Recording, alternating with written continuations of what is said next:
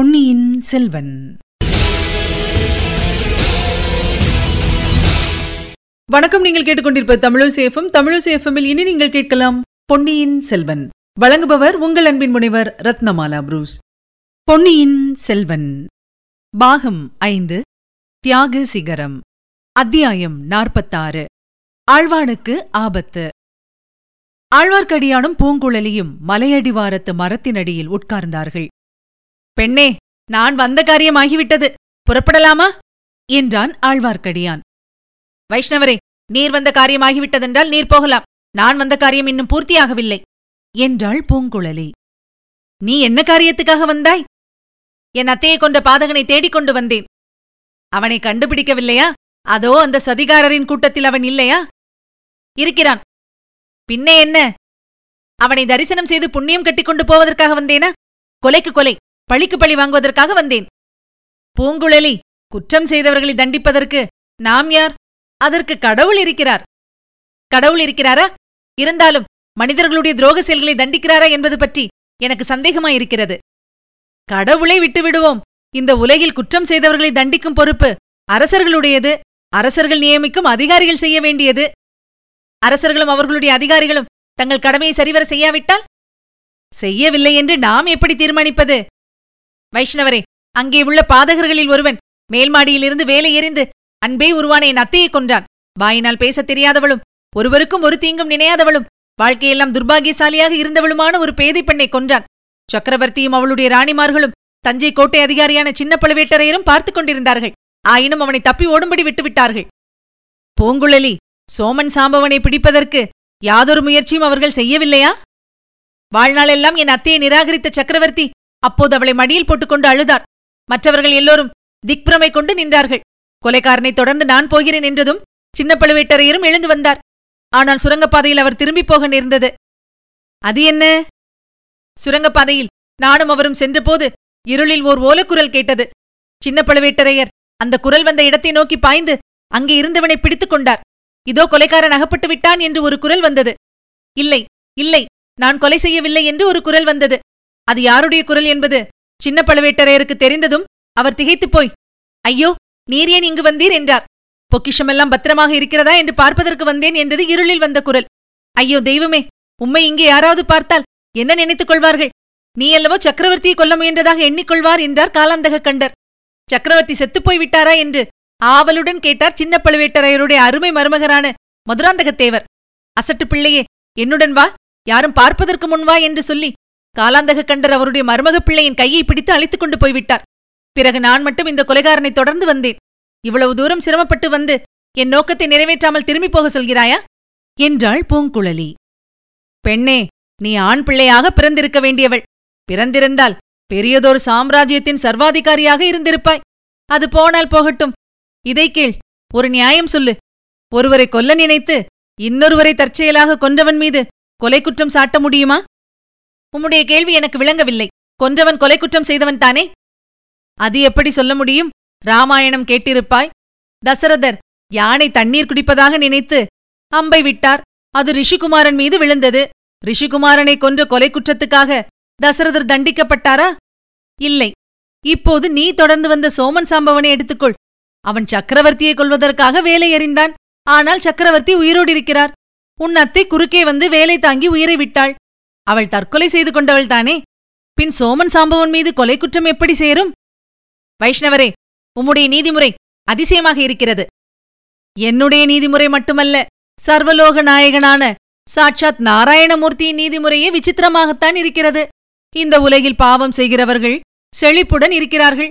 நல்லவர்கள் புண்ணியாத்மாக்கள் கஷ்டப்பட்டு உயிரை விடுகிறார்கள். இதற்கெல்லாம் கடவுளுடைய நியாயம் ஏதோ இருக்கத்தானே வேண்டும்? நீரும் உம்முடைய நாராயணனும் எப்படியாவது பொங்கல். எனக்கு தெரிந்த நியாயத்தை நான் நிறைவேற்றிவிட்டுத்தான் வருவேன்.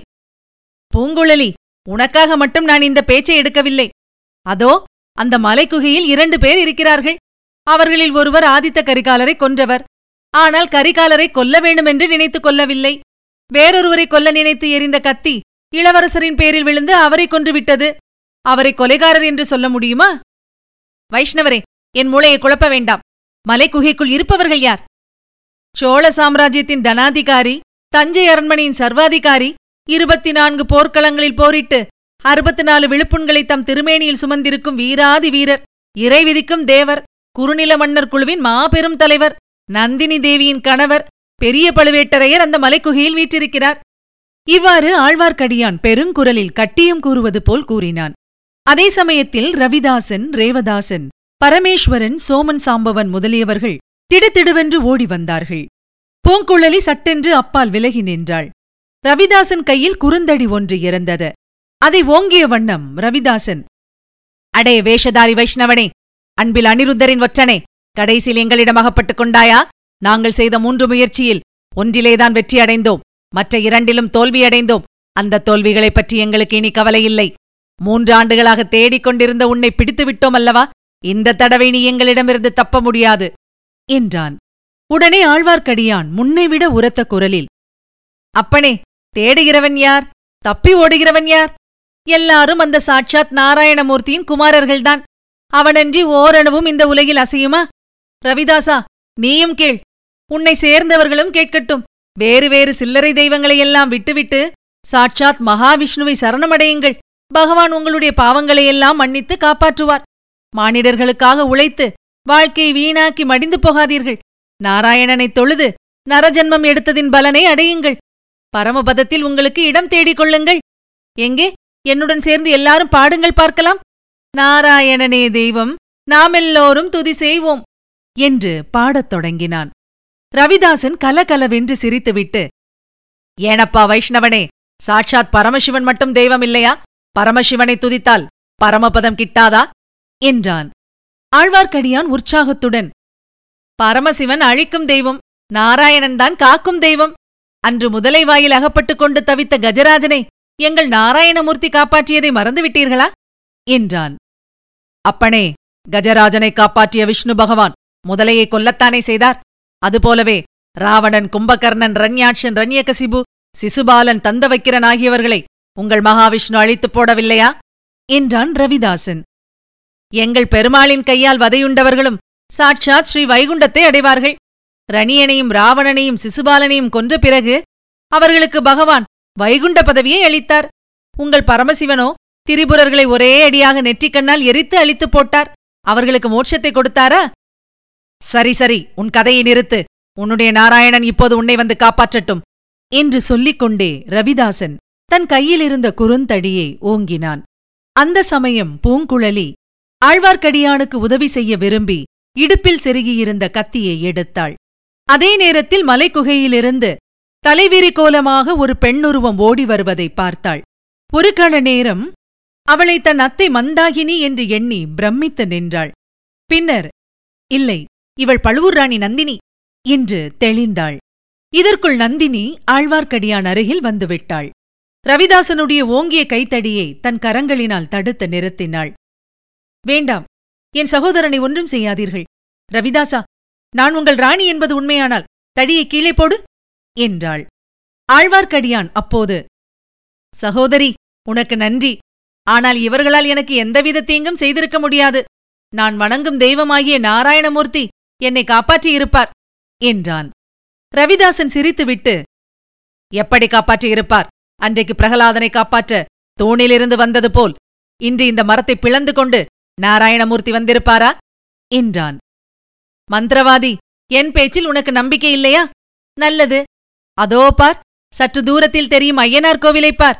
அந்த கோவிலுக்கு முன்னால் மூன்று குதிரைகள் இருக்கின்றன அல்லவா? ஸ்ரீமன் நாராயணனுடைய கருணையினால் அந்த மண் குதிரைகள் உயிர் பெற்றுவிடும். அவற்றின் பேரில் வேல் பிடித்த வீரர்கள் ஏறிக்கொண்டு வந்து உங்களை சிறைப்பிடித்து என்னை காப்பாற்றுவார்கள். ஆழ்வார்க்கடியான் மேற்கண்டவாறு சொல்லிக் கொண்டே கையினால் சுட்டிக்காட்டிய திக்கை அனைவரும் நோக்கினார்கள். தங்கள் கண்களை நம்ப முடியாமல் திண்டாடிப் போனார்கள். ஏனெனில் அந்த மண்குதிரை உண்மையாகவே உயிர் பெற்று அவர்களை நோக்கி பாய்ந்து ஓடி வந்ததாக அவர்களுக்குத் தோன்றியது. ஒவ்வொரு குதிரையின் பேரிலும் வேல் பிடித்த வீரன் ஒருவன் உட்கார்ந்திருந்தான். இதுவரை நீங்கள் கேட்டது பொன்னியின் செல்வன். வழங்கியவர் உங்கள் அன்பின் முனைவர் ரத்னமாலா புரூஸ். மீண்டும் அடுத்த அத்தியாயத்தில் சந்திக்கலாம். இணைந்திருங்கள் மகிழ்ந்திருங்கள்.